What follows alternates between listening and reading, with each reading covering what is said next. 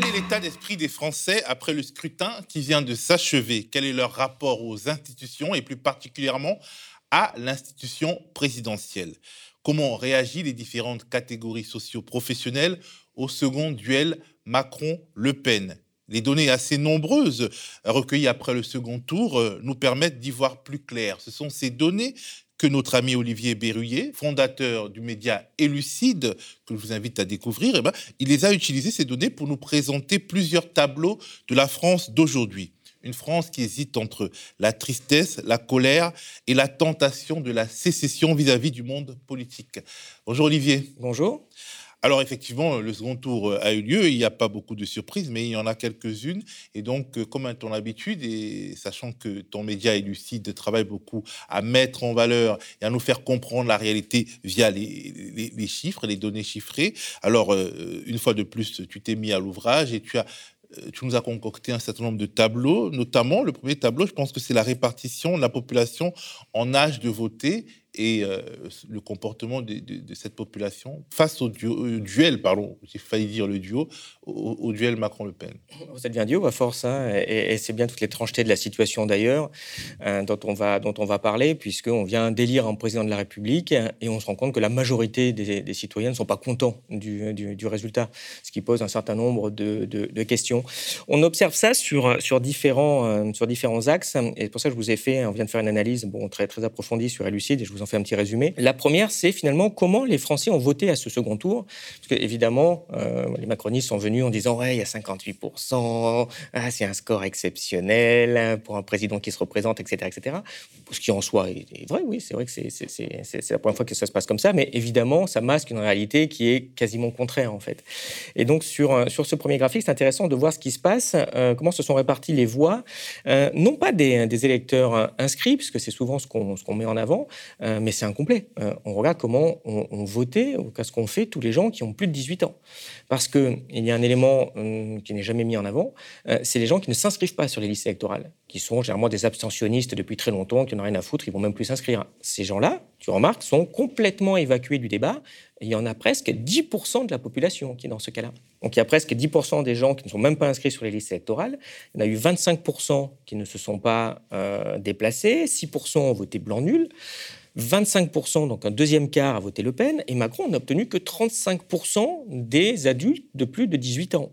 C'est pas lourd du tout en termes démocratiques quand on est dans ce contexte de bourrage de crâne sur aller voter ou ce sera le 4e Reich en France. Et quand on regarde, quand on se projette sur les scrutins d'avant. Oui, c'est ce qu'on voit, en fait. En effet, Macron est un des présidents ici les plus mal élus de l'histoire. Il y a juste eu Chirac en 1995 qui a eu un petit peu moins, mais à l'époque, il y avait beaucoup de non-inscrits, comme on voit. Ce n'était pas vraiment lié à la campagne. En 1995, il n'y avait rien de spécial. Et puis, il y avait eu Pompidou en 1969, mais là, il y avait deux candidats de droite, comme aujourd'hui, mais il n'y avait pas d'un candidat d'extrême droite. La base électorale de Macron est quand même assez fragile, et ça va apparaître dans un certain nombre de données qu'on va regarder. Alors, par exemple, on regarde finalement ceux qui ont voté, malgré tout, au second tour, selon l'âge, selon un certain nombre d'autres critères. Commençons selon l'âge. Qu'est-ce qui manifeste, en fait Oui, on va regarder un peu la sociologie des électeurs. On va aller assez vite, parce qu'on en a parlé la dernière fois. En tout cas, si vous n'avez pas vu la vidéo, je vous renvoie sur la précédente, parce que ça a confirmé la grande fracture générationnelle et sociale dans le pays. Donc, pour aller assez rapidement, si on regarde en fonction de l'âge, on voit qu'en gros, les actifs, entre 25 et 60 ans, ont voté à peu près 50-50 pour Macron et Le Pen. Ils sont coude à coude. En fait, l'élection de Macron se fait par les inactifs, avec d'une part, évidemment, les plus âgés. Les plus de 70 ans ont été 71% à voter Macron. Et aussi sur les 18-24, qui sont à peu près 60% à voter. Ils ne sont pas inactifs, les 18-24, M. Berruyer. Ils sont étudiants, en partie, ils ne sont pas dans les actifs. Non, mais pourquoi je dis ça? C'est qu'ils n'ont pas vu ce qu'est encore l'entreprise. Hein. Ils croient encore, oui, l'UE, c'est la paix, c'est tout va bien, on nous aime bien. Quand ils vont découvrir l'entreprise, le néo-capitalisme actuel, la violence, ils comprennent pourquoi beaucoup de personnes vont se mettre à voter Le Pen comme pour le reste des actifs. Mais on va voir pourquoi sur ce point. La petite bémol quand même sur les 18-24, ça ne se voit pas, puisqu'ici, je regarde comment ils ont voté, mais il y en a une grosse partie qui n'a pas voté. Hein. Ils ont 40% d'abstention, donc ça déforme quand même la représentation, alors que les plus âgés... Est-ce que l'abstention des 18-24 a augmenté entre les deux tours? À peu près, oui, légèrement. Évidemment, il y a les mélenchonistes écologistes ne sont pas allés voter, mais elle était déjà forte quand même au premier. Les jeunes ne se mobilisent plus, sans doute aussi parce qu'ils ont compris que le système est complètement en vrille et que les choix ne sont pas vraiment des choix. Et selon le milieu social autodéclaré, oui, ce qui est intéressant. C'est un peu l'expression que tu as trouvée, je sais pas si c'est celle du sondage en fait. Je l'ai repris. Alors, c'est un sondage intéressant parce que c'est un sondage du passé. Je répète, évidemment, les sondages sur l'avenir, c'est généralement du bullshit. Mais les sondages sur qu'est-ce qui s'est passé hier ou comment vous avez voté aujourd'hui, ça c'est quand même assez fiable. Ce graphique, moi, je l'aime beaucoup parce qu'on voit le vote de classe. En fait, si on veut une définition d'un vote de classe, vous regardez Macron en 2022. Vous voyez très bien que les défavorisés, ils votent Marine Le Pen à 65%, les classes populaires à peu près une grosse moitié, les classes moyennes entre 30-40, et puis les classes aisées sont à 20%. Et si on poursuit sur ce deuxième graphique avec simplement la satisfaction à l'égard de vie, enfin, comment est votre vie ? Ceux qui disent « je ne suis pas satisfait de ma vie » votent à 80% pour Marine Le Pen. Et ceux qui sont très satisfaits, qui sont les gagnants du système, votent à 30% pour Marine Le Pen. Donc on voit très bien cette fracture certes générationnelle, mais encore plus sociale, ce vote de classe manifeste, et qui est quand même interpellant, surtout quand on voit la campagne, quand on voit la haine dont font preuve les nantis face aux gens qui souffrent, en fait, et qui désespèrent de ce système, et qui votent Le Pen, peut-être en bonne partie, en plus sans adhérer forcément aux toutes les idées de Le Pen, aux idées dégueulasses de Le Pen, mais pour dire, je veux autre chose, je veux qu'on s'occupe du social, je veux qu'on s'occupe de moi, je veux qu'on change ma vie. Et en fait... Peut-être en miroir, le fait que les médias désignent Marine Le Pen 15 jours par tous les 5 ans, on est d'accord, comme l'adversaire, peut faire que, vu qu'il déteste ces médias, en fait, il vote par réaction, vraiment du pur vote de réaction, par rapport à ce qu'il considère comme le système. Mais évidemment, il n'y avait qu'à voir la mine ravie de tous les journalistes à 7h30, à 8h moins le quart, tout ça, c'est bon,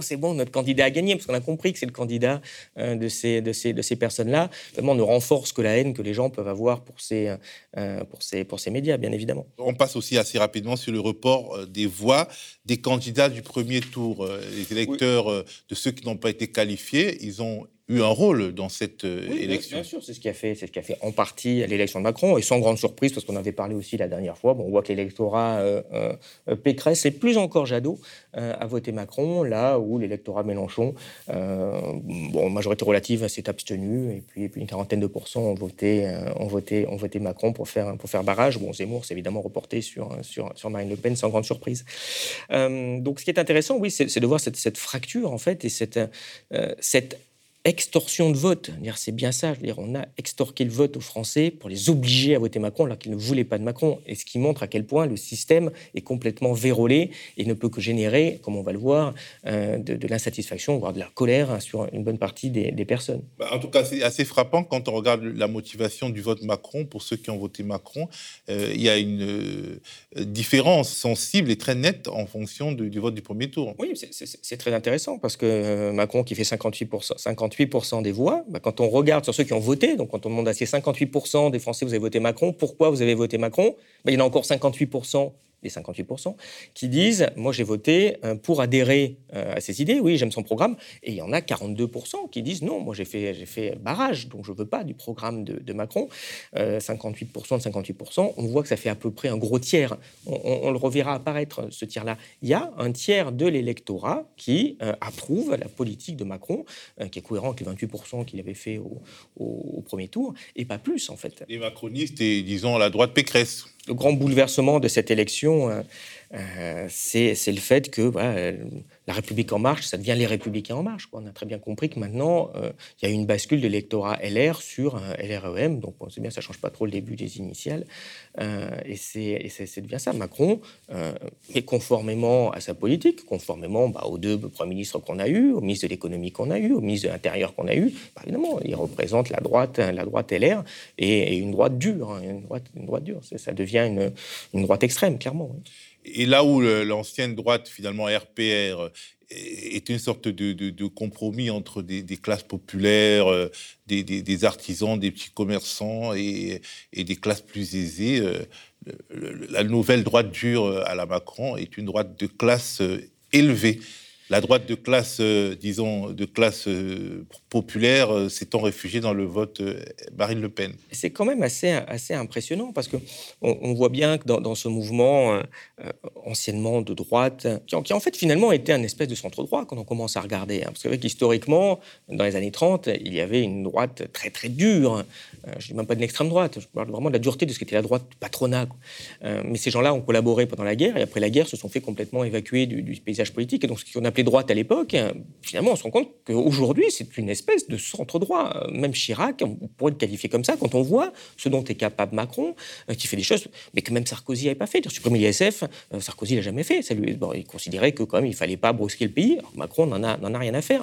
Et c'est vrai que c'est assez étonnant d'avoir cette stratégie politique qui vise un tiers de l'électorat. Il vise uniquement les élites, uniquement les nantis, il n'en a rien à foutre du peuple, ça se voit. Et ceux qui se raccrochent aux nantis, ceux qui s'auto-perçoivent comme de futurs nantis. Oui, c'est carcinage. Mais c'est rigolo parce qu'en fait, vous visez une minorité de l'électorat. Alors qu'avant, quand vous étiez de droite ou RPR, vous essayez de faire un mouvement populaire, vous adressez aux classes populaires pour avoir une majorité. On voit que c'est pas ce qu'il fait et qu'il y arrive forcément, je répète, en extorquant les votes avec ce chantage assez qui devient complètement délirant. Ça fait déjà deux, et si on compte 2002, trois campagnes électorales où les Français sont privés d'un vrai choix. Alors, ce qui est intéressant, Olivier, c'est quand on interroge le sentiment ressenti par les Français après ce second tour, on a quasiment l'intuition que ça ne va pas bien se passer les 5 années à venir, qu'il y a une grande colère, une grande frustration, une grande tristesse, un abandon, une indifférence. Il y a plusieurs sentiments, mais il n'y a pas beaucoup de joie en dehors de chez les macronistes. Bien sûr. D'ailleurs, ça s'est vu, c'était rigolo quand on les voyait sur le champ de Mars,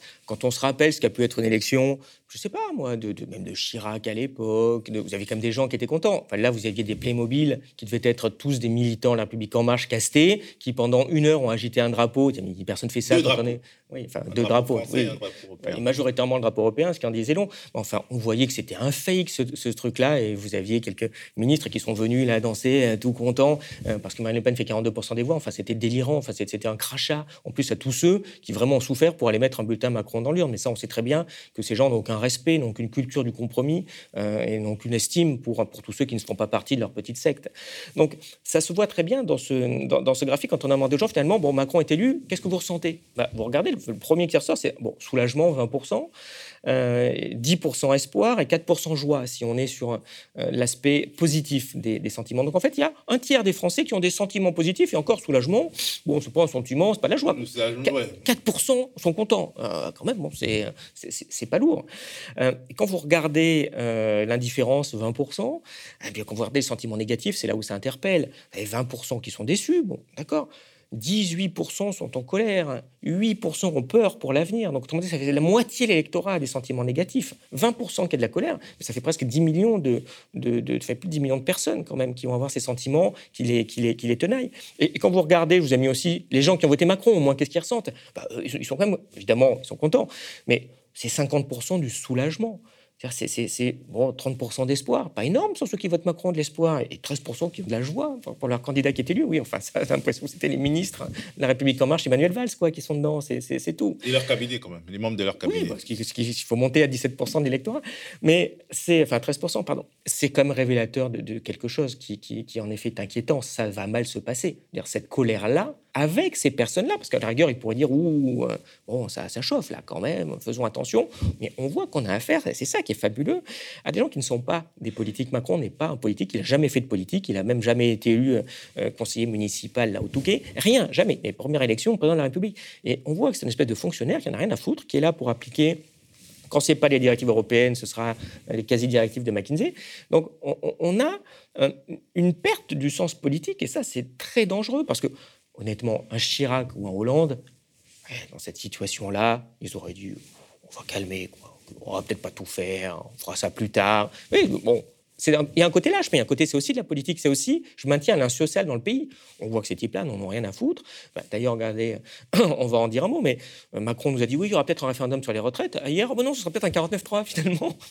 C'est Bruno Le Maire. C'est BruauLe Maire qui dit ça hier. Il n'y a aucun respect. Il n'a pas tout à fait dit... Il a bien dit. On a compris que c'est ça. De toute façon, s'ils ont un problème, ils le feront. Ils l'ont déjà... Pourquoi ? Ils ne vont pas se transformer en... Je ne vais même pas dire en amis du peuple, mais ils n'ont même pas...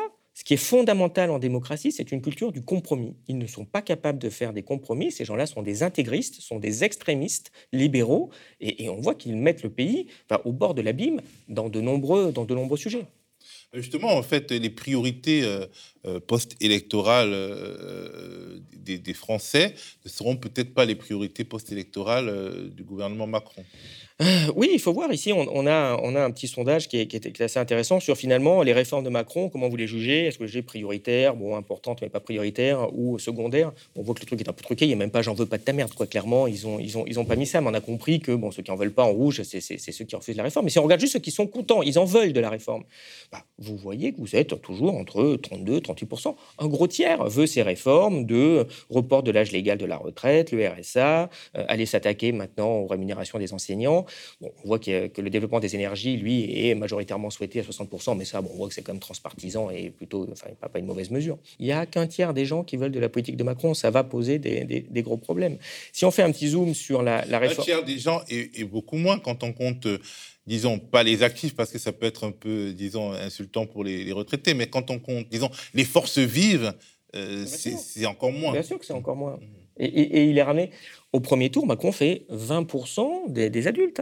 Il ne fait même pas 20% des adultes, c'est à peu près ça. Et encore, c'est tous les adultes, y compris les retraités. Donc quand vous regardez vraiment les classes actives, il fait 10-15% en vrai qui vont vraiment le soutenir. Parce que même ceux qui ont voté pour lui, on va voir, certains ne voulaient même pas qu'il applique son programme dès le premier tour. Donc cette fragilité, cette folie, ou cette décision antidémocratique où j'extorque des votes pour qu'une minorité, allez, 20%, je suis gentil, impose sa volonté, impose sa casse sociale à l'ensemble du pays, on a quand même un système qui déraille complètement. Regardez la réforme des retraites, pareil. Alors, je n'y reviens pas, on a fait une vidéo là-dedans, mais je rappelle juste, elle est inutile, il n'y a aucun problème de financement des retraites. Elle est injuste. Elle va s'attaquer encore aux plus faibles, qui d'ailleurs meurent avant la retraite à plus d'un quart, plus d'un tiers. Si on change l'âge légal à la retraite, vous avez 55% des Français n'en veulent pas. Il n'en a rien à foutre. Il veut quand même passer en force. Je dirais, ça a été presque sa mesure phare. Il y a une originalité Macron, qu'on peut, indépendamment de ce qu'on en pense. Le type, il vise une minorité de la population, et sa mesure phare, c'est un truc qui agresse toute la population sans nécessité. Alors, le malaise français, en 2022, se lit également quand on interroge les gens sur leurs souhaits pour les législatives. Alors, un président vient d'être élu, normalement, il a une dynamique qui doit le conduire et sa majorité doit être en train d'être construite, mais rien n'est sûr. Il va y avoir de dynamique à partir du moment où le type est minoritaire, en fait.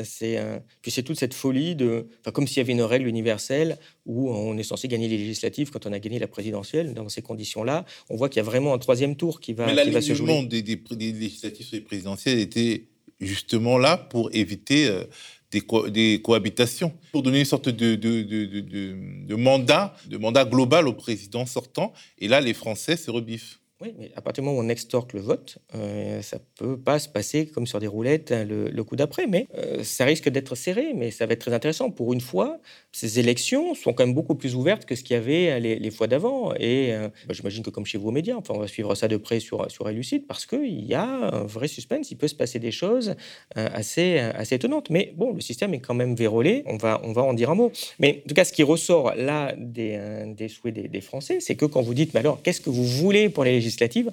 32% disent « moi, je veux une majorité pour Macron ». Quand même, vous avez presque 70% des Français, ils ne veulent pas d'une majorité pour Macron. Ils ne veulent pas de la politique de Macron. Donc, évidemment, que Macron est légitime à l'Élysée, mais il n'est pas légitime du tout. Et ça, c'est un point fondamental. Et c'est un point sur lequel il faut se battre. Il faut arrêter de s'imaginer que parce qu'il a été élu, il peut appliquer sa politique, en tout cas qu'il en a une légitimité. Alors, on voit très bien qu'encore Emmanuel Valls, dès les premières minutes, a dit « ah oui, il est légitime ».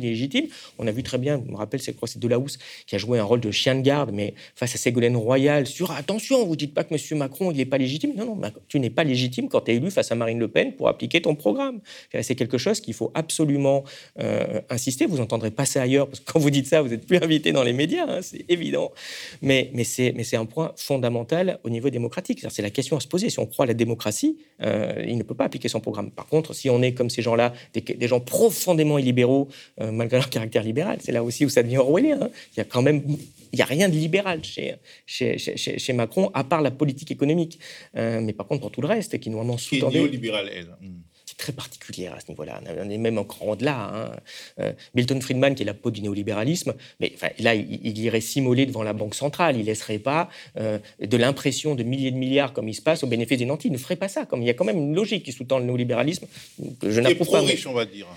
Oui, qui limite. Mais ça, même quand dans les théories libérales de l'époque, leur but était quand même de limiter les inégalités. Hein. Il y a une formule de Bastiat qui disait « Moi, je suis libéral, c'est un grand libéral de la fin du 19e en France ». Il disait « Il faut le libéralisme, il faut la liberté ».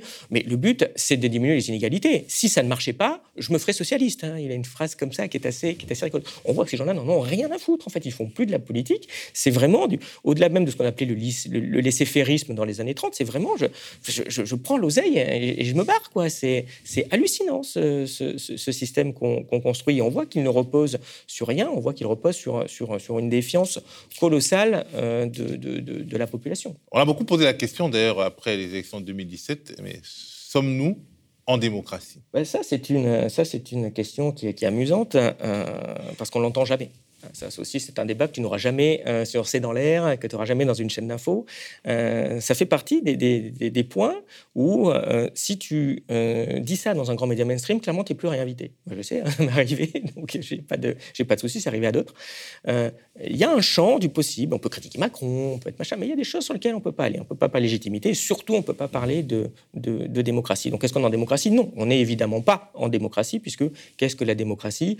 On peut dire que c'est le gouvernement du peuple. Bon, ça, on y est. Par le peuple, ça, on n'y est pas. Pour le peuple, on y est encore moins. Donc, on voit qu'on est dans un système plutôt oligarchique, de gouvernement du peuple, par les élites, au bénéfice des oligarques. Moi, ce que j'avais envie de vous faire, c'est de prendre quelques minutes pour justement discuter de cette question-là, qui est centrale, parce que j'imagine qu'il y a plein de gens qui ont de la colère aujourd'hui, vraiment. Est-ce que vous avez de la colère ? Pourquoi ? C'est parce qu'on a volé votre vote, parce qu'on va appliquer une politique dont vous ne voulez pas, dont majoritairement on ne veut pas. Et comment ce truc-là est possible ? Pas parce qu'on a des institutions qui ne sont pas démocratiques et qui ne sont même pas représentatives. On est allé au bout d'un système de dépossession du peuple de son pouvoir. Moi, j'ai eu envie de vous citer l'abbé Sieyès, qui était l'abbé Sieyès. Ça a été le premier président de l'Assemblée nationale. C'est quelqu'un qui a joué un grand rôle dans la Révolution de 1789, puisque quelques mois avant, d'ailleurs, il avait fait un fameux livre qui s'appelait « Qu'est-ce que le tiers-État ?», qui était un vrai succès. C'est dans ce livre où il dit qu'est-ce que le tiers-État, tout, qu'est-il politiquement rien et que veut-il ? Eh bien, il aspire à devenir quelque chose. C'est une formule dont on se rappelle peut-être dans nos cours d'histoire. Donc il va devenir en 1790 le premier président de l'Assemblée nationale et en 1789, il tient un discours, il monte à la tribune le 7 septembre 1789 pour expliquer sa vision. Et pourquoi je vous en parle ? Parce qu'elle est intéressante. C'est la vision des élites aujourd'hui. C'est-à-dire, ça a plus de 2 siècles et c'est toujours extrêmement vrai et en plus, il ne s'en cache pas. Et c'est rare d'avoir les élites qui donnent vraiment leur vision sincère du fond du cœur. Qu'est-ce qu'ils nous racontent ? C'est assez court, vous inquiétez pas, mais il commence par dire « Nous sommes donc forcés de ne voir dans la plus grande partie des hommes que des machines de travail. » Déjà, c'est clair, on est des machines de travail.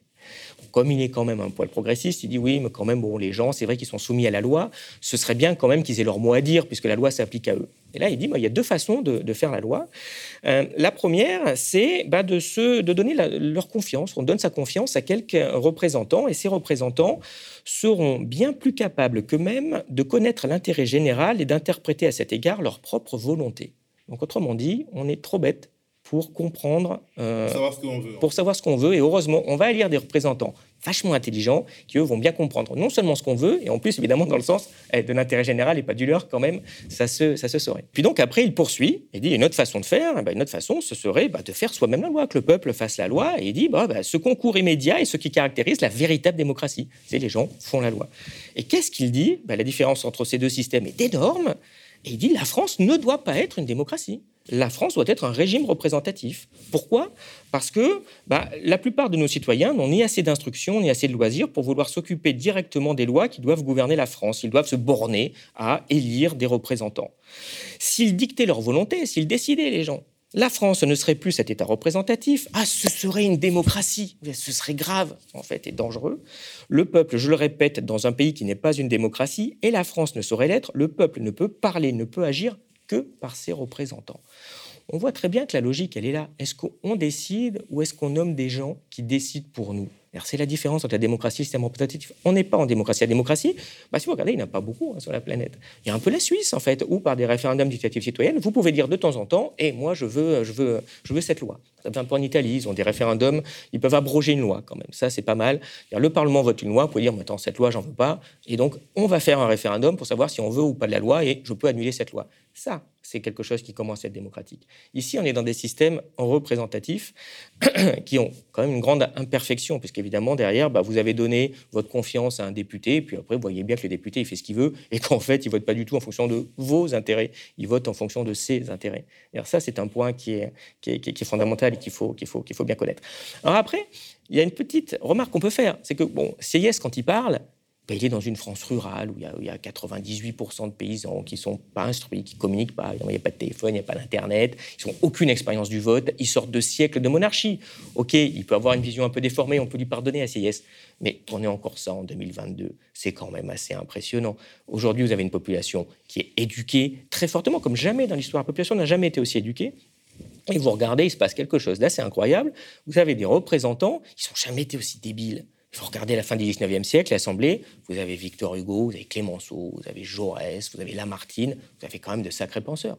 Aujourd'hui, on a Marlène Schiappa, Darmanin, Blanquer. On se dit, waouh, on est gouverné par des gens qui sont plus bêtes que la moyenne des Français. C'est quand même étonnant d'avoir des gens qui n'ont pas la capacité à gouverner. Et donc, on voit qu'on est dépossédé de cette façon-là, de notre pouvoir citoyen de faire la loi. Qu'est-ce qu'on pourrait faire ? C'est ça la vraie question. Bien sûr qu'on pourrait mettre en place, évidemment, un référendum d'initiative citoyenne. C'est quelque chose qui est très important. Et pour ne pas effrayer les gens, on pourrait commencer par faire comme en Italie, un référendum abrogatif. Au moins, on pourrait dire « Macron, tu votes ta loi sur les retraites ?» Nous, on fait un référendum, on va l'annuler. Parce qu'évidemment, on l'annulera, cette réforme. S'il y avait un vrai débat, les Français ne soutiendraient pas de cette façon-là. Il y a quelque chose de fondamental quand on s'intéresse à ce qui se passe. Et les gens le sentent bien. On vient de voter, on se rend compte qu'on s'est fait voler. On se rend compte qu'on n'est pas content. Et qu'est-ce qu'on vient de dire ? Attends, il y a peut-être les législatives pour changer. Et c'est vrai que les législatives, ça peut tout changer. Pourquoi ? Parce qu'en fait, le pouvoir, à la base, il est à l'Assemblée nationale. On est gouverné par des lois. Qui vote les lois ? Ce sont les députés. Donc, normalement, le scrutin qui est censé être central, et c'est ce qui se passe dans la plupart des pays, vous nommez les députés, puis une fois que c'est fait, les députés, ils nomment un Premier ministre qui applique la politique qui est voulue par la majorité des députés. C'est censé être ça, non pas la démocratie, mais au moins un système représentatif relativement libéral. Et pourquoi pas ? C'est quand même pas imparfait à ce point-là. Et on voit que ce n'est pas ce qui se passe. Pourquoi ? Parce qu'on a deux particularités en France qui sont extrêmement dangereuses et néfastes. Vous avez la première, c'est le mode de scrutin de l'Assemblée nationale. Et le deuxième, c'est l'élection du président de la République au suffrage universel. L'élection au suffrage majoritaire, c'est quelque chose qui est très rare en Europe. Ça se fait un peu en Angleterre, encore de façon un peu pire, parce qu'ils n'ont qu'un tour. Ça se fait en France. Ailleurs, c'est de la proportionnelle. Alors, plus ou moins importante, mais dans beaucoup de pays, c'est une proportionnelle intégrale. Et ça, c'est un système représentatif. Qui respecte mieux les minorités, les nuances, et qui consacre mieux le vote d'adhésion et non pas le vote de barrage, la proportionnelle. Mais plus part. Que ça. C'est le seul mode de scrutin qui est... C'est en gros démocratique. Pourquoi ? Ça veut dire qu'on doit respecter une loi. Si on veut respecter une loi, on veut que la loi corresponde au désir de la moitié de la population. C'est ça le principe quand même. Donc il faut que les députés représentent exactement la population pour être sûr que quand une loi est votée, vous représentez bien 50% des électeurs. Et pas comme c'était le cas précédemment, et ça risque de l'être si les gens ne se mobilisent pas, où vous allez avoir Macron, pareil, il fait 20%, je disais, du corps électoral, peut-être 30% qu'il soutient, et puis il a 60% des députés. C'est pas possible, ça, ce n'est pas acceptable. Et on l'accepte depuis trop longtemps, et on voit très bien que ça nous met dans le mur. Parce qu'avant encore, c'était des gens qui faisaient des politiques, qui avaient volé le vote, mais quand même, ils faisaient gaffe. Là, ils font plus gaffe. Donc, ils se font haïr, ces gens-là. Donc, évidemment, il faut un scrutin proportionnel. Et ça veut dire que, normalement, on aurait dû voter une fois, comme on l'a fait. Premier tour, terminé, on a fait notre taf. Très bien, il y a un bloc macroniste, 30%, il y a un bloc de gauche qui fait 25%, 30%, puis vous avez un bloc de droite dure qui fait 30%. Eh bien, maintenant, il faudrait que les députés soient aussi nombreux que ça. Et puis débrouillez-vous pour voter des lois qui correspondent à 50%. Et si les gens avaient des cultures du compromis, effectivement, on pourrait y arriver. Effectivement, si vous regardez, peut-être que des lois, les lois de Macron qui sont complètement délétères n'obtiendraient pas la majorité. Très bien, on s'en porterait tous mieux. Et en fait, on ferait face à une contradiction qui éclaterait, c'est-à-dire qu'entre un électeur de Marine Le Pen et un électeur de Éric Zemmour, il y a un monde, il y a souvent un monde, en tout cas, il y a souvent un qui est très, très riche et l'autre qui est très pauvre, et là, en fait, les députés le pénistes, quand il y aurait des lois comme les lois sur la réforme des retraites, dans un environnement de négociation, ben, ils seraient surveillés par leur base et peut-être que leur posture et leur imposture éclateraient, ils seraient plus dépendants de leurs électeurs dans un contexte où finalement le jeu se ferait là. Bien sûr. Parce qu'aujourd'hui, de toute façon, quoi qu'il fasse, ça n'a pas d'importance. Donc, Marine Le Pen, par exemple, elle s'est caractérisée par un certain nombre d'impasses parlementaires. Ça n'a pas d'importance parce que qu'elle était là ou pas, ça n'aurait pas changé le résultat du scrutin. Exactement. Alors déjà, leurs électeurs, bon, ils voient qu'ils ont 5 ou 10 députés, alors que quand même, ils sont au second tour, ils font 40%. Bah, au premier tour, ils font une vingtaine. Bah, flûte, ils se disent, alors c'est quoi ce système ? Ça, vous entendez les macronistes qui viennent sans arrêt vous dire oh, la démocratie, c'est important, qu'ils vont emmerder la planète entière avec leurs valeurs. Puis en France, vous n'êtes pas représenté l'Assemblée nationale. Et pareil pour la France insoumise, 17 députés, enfin, ça ressemble à quoi sur 600 quand même, vous voyez bien l'insulte que ça représente aux électeurs. Donc, oui, évidemment, puis après, quand vous avez ces systèmes-là, bah, après, les partis évoluent, ils prennent position, les électeurs disent oh, « ben non, mais finalement, lui, il fait n'importe quoi, il ne vote pas du tout en fonction de mes intérêts, je vais changer pour d'autres ». D'ailleurs, vous avez des partis parfois là, un peu... Le Parlement devient un lieu de vie. Bah, et le citoyen surveille. C'est censé être ça. Et puis vous pouvez dire, chaque loi qui est votée eh ben, a été soutenue par des députés qui représentent 50% des citoyens. Après, si les lois ne vont pas aux citoyens, bah, l'élection d'après, ils voteront pour notre parti, et donc vous changerez les politiques. Puis vous pouvez avoir des nouveaux partis qui émergent. Vous pouvez avoir un petit parti qui émerge à 4-5%, mais il aura quelques députés, on dira, ah, c'est pas mal, et puis le coup d'après, ils en ont 10. Là, on voit que le système est complètement cloisonné, en fait. Donc ça, c'est un énorme problème démocratique. Et le deuxième, moi, je voudrais vraiment insister, parce que je sais que ça plaît aux Français, mais là, maintenant, ça le plaît moins. Vous voyez bien le problème. C'est cette élection du président au suffrage universel. Enfin, c'est n'importe quoi. Vous vous retrouvez avec 2 votes, alors qu'il n'y a qu'une politique à faire au final. Donc soit le président, là, Macron, va avoir une majorité... Et donc, on aura, comme depuis 5 ans, 50 députés Playmobil, parce qu'en plus, les types n'ont plus aucun pouvoir. Ils se font marcher dessus par le président de la République. Autonomie. En fait, ils découlent leur poste de député, ils vont le devoir à Macron. Si vous n'avez pas l'investiture, la République en marche, vous aurez... En plus, maintenant, vous avez vu, hein, ils sélectionnent ça par CV. Enfin, vous imaginez le truc, c'est hey, Coco, tu votes, machin. Enfin, comme une entreprise, en fait, le truc. Donc, vous n'avez plus des représentants du peuple, vous avez des représentants de Macron. Donc, après, qu'ils ferment leur gueule. Après, une fois qu'ils ont compris ça, la plupart, bon, ils s'en foutent, ils ne vont même plus ce que vous voulez faire, si vous n'avez plus votre mot à dire. Donc, on voit très bien que dans ce cas-là, ils ne servent à rien. Soit il y aura une autre majorité, mais dans ce cas-là, c'est Macron qui ne sert à rien. Oui, mais il ne peut pas y avoir, il n'y a qu'un pouvoir. Hein. Donc il ne peut pas y avoir 2 élections qui, de façon différente, vont donner 2 pouvoirs. À la fin, il n'y en a qu'un qui gagne. Bah, l'intérêt d'une cohabitation serait de montrer l'absurdité du système aussi. Oui, mais on le connaît. Il suffit de réfléchir 2 minutes, il suffit d'avoir l'expérience du passé. C'est ça le problème. Moi, je rappelle une chose que les gens ne savent pas forcément. La Constitution de 1958, votée par référendum en 1958, elle prévoyait que le président de la République était élu par les députés. Puis un collège de maire, bon, enfin peu importe. En tout cas, ce n'était pas du tout le peuple qui votait ça. C'est De Gaulle en 1962, essentiellement parce qu'il allait perdre l'élection suivante, qui a changé la règle pour se faire élire directement par les citoyens. Mais ça existe pratiquement nulle part sur la planète. En Espagne, il vient d'avoir des élections. En Europe, parce qu'il y a quand même dans beaucoup de pays du Sud... Oui, d'accord, mais après, c'est des tempéraments. Vous savez, moi, une fois, j'ai interviewé un ancien ministre de l'économie et je lui ai demandé, finalement, c'est quoi le système français ? Vous le définiriez comment ? Puis, comme il est à la retraite, j'aime bien interviewer des gens qui peuvent parler. Il disait, mais la France, c'est une monarchie élective influencée par une oligarchie, en fait. C'est ça, le sujet. Et oui, là, on va élire un petit roi pendant 5 ans. C'est une monarchie en CDD. Depuis 5 ans, combien de lois ont été voulues par Macron et refusées par le Parlement ? 0. Combien de lois ont été votées par le Parlement dont ne voulait pas Macron ? 0. En fait, il y a strictement équivalence entre Macron et le Parlement. Donc le Parlement ne sert à rien, donc en fait Macron décide de tout, donc c'est ce qu'on appelle une monarchie. Si on est logique, il n'a pas la couronne, mais il en a le pouvoir, il en a l'exercice. Et encore, c'est une monarchie vachement dure, hein. Il y a plein de monarchies où le roi ne pourrait même pas faire tout ce que fait Macron. Il décide de tout, il a tous les pouvoirs. Et est-ce que c'est ce qu'on veut ? Non. Je répète, en Espagne, vous élisez l'Assemblée, vous élisez le Premier ministre, il fait sa politique. En Belgique, c'est pareil. En Allemagne, c'est pareil. Aux Pays-Bas, c'est pareil. En Autriche, c'est pareil. Il y a plein de pays qui marchent comme ça. Évidemment, dans les pays du Nord, hein, les pays, la Finlande, la Suède, la Norvège, ils sont très précautionneux pour que l'Assemblée, ce soit vraiment, mais alors, au pouillème près, le nombre de pourcents des votes pour être sûr que derrière, il y a un système qui marche. Donc, en fait, moi, je ne suis pas trop dans cette histoire de « ouais, je veux une 6e République, ouais, je veux une... » une assemblée constituante. Enfin, je rappelle, si vous voulez une assemblée constituante, vous allez avoir 30% de FN, 30% de macronistes. Hein, donc, il est vite joué, votre prochaine constitution. Non, il ne faut pas se battre sur des oripeaux, peu importe, je m'en fous du numéro de la constitution. À la rigueur, moi, je préfère revenir à la constitution 58. Hein, déjà, ce serait un vrai progrès avec un mode de scrutin proportionnel. Commencer à avoir un truc, ce ne sera pas parfait. Hein, on ne sera pas en démocratie. Mais déjà, il y aura des limites quand même. Là, on n'aura plus ce qu'on vit actuellement, cette souffrance intolérable. Donc, voilà, nous ne battons pas pour des symboles, des histoires, nous battons pour des trucs précis. C'est vrai, c'est quoi le mode de scrutin de l'Assemblée ? Et puis, est-ce que vraiment on veut un maître qui décide de tout, de façon une espèce de petit Napoléon sans le talent, pour décider de tout ? Est-ce qu'on veut qu'au moins, si déjà il n'y a pas de référendum d'initiative citoyenne, au moins que nos représentants, ils puissent voter comme ils veulent ? Et à ce moment-là, si les représentants votent pour le Premier ministre, le Président ne sert à rien.